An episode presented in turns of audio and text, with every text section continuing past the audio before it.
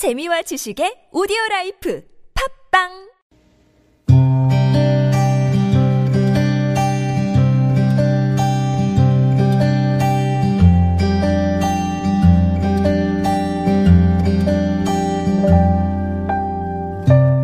어머니, 아버지, 저 막내 며느리 태영 어머니예요. 돌아오는 명절마다 아흔 넘으신 두 분께서 자식들 먹을 거 챙기시니라 구분 허리로 시장으로 마트로 열흘 넘게 다니시며 많이 힘드셨죠. 어머니, 아버지 아무것도 준비하지 마세요. 못된 며느리 빈말에도 아이, 우린 다 괜찮다. 준비할 게 뭐 있노? 막 그렇게 말씀하시며 힘들게 애쓰시는 부모님 너무 죄송하고 또 감사해요. 두 분 어디 아프시지 않을까? 저 매일 걱정해요. 찾아뵐 때마다 야유어 계신 것도 마음에 걸리고요. 또 농사 하시지 말라 하셔도 애쓰게 지으신 농사 저희 갈 때마다 파리바리 챙겨주시고 애미야 미안타 미안해 아무것도 해준 게 없어 미안타 없는 부모 만나 너희들이 고생이 많다 그렇게 말씀하신 우리 시부모님. 어머니 이제 그런 말씀 절대 마세요. 저도 나이 50 훌쩍 넘기고 그것 보니 두 분이 건강한 모습으로 저희 곁에 계신 것만으로도 큰 복이란 걸 알게 되었어요. 저를 항상 며느리가 아닌 딸로 아껴주시며 챙겨주시는 우리 시부모님.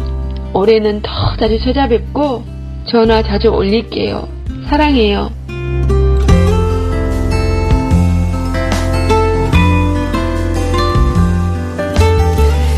2019 설날에 띄우는 편지. 오늘 도착한 편지는 최미숙 씨가 시부모님 김현범 서양래님께 보내는 메시지였습니다.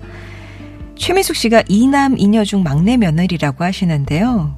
큰 누님과 무려 16년 차라고 합니다. 그러니까 시부모님께서는 이 애교 많은 막내 며느리다. 참 많이 예뻐해 주신다고 하시더라고요. 게다가 최미숙 씨가 시어머님께 한글을 가르쳐 드리면서 사이가 더 각별해졌다는데요.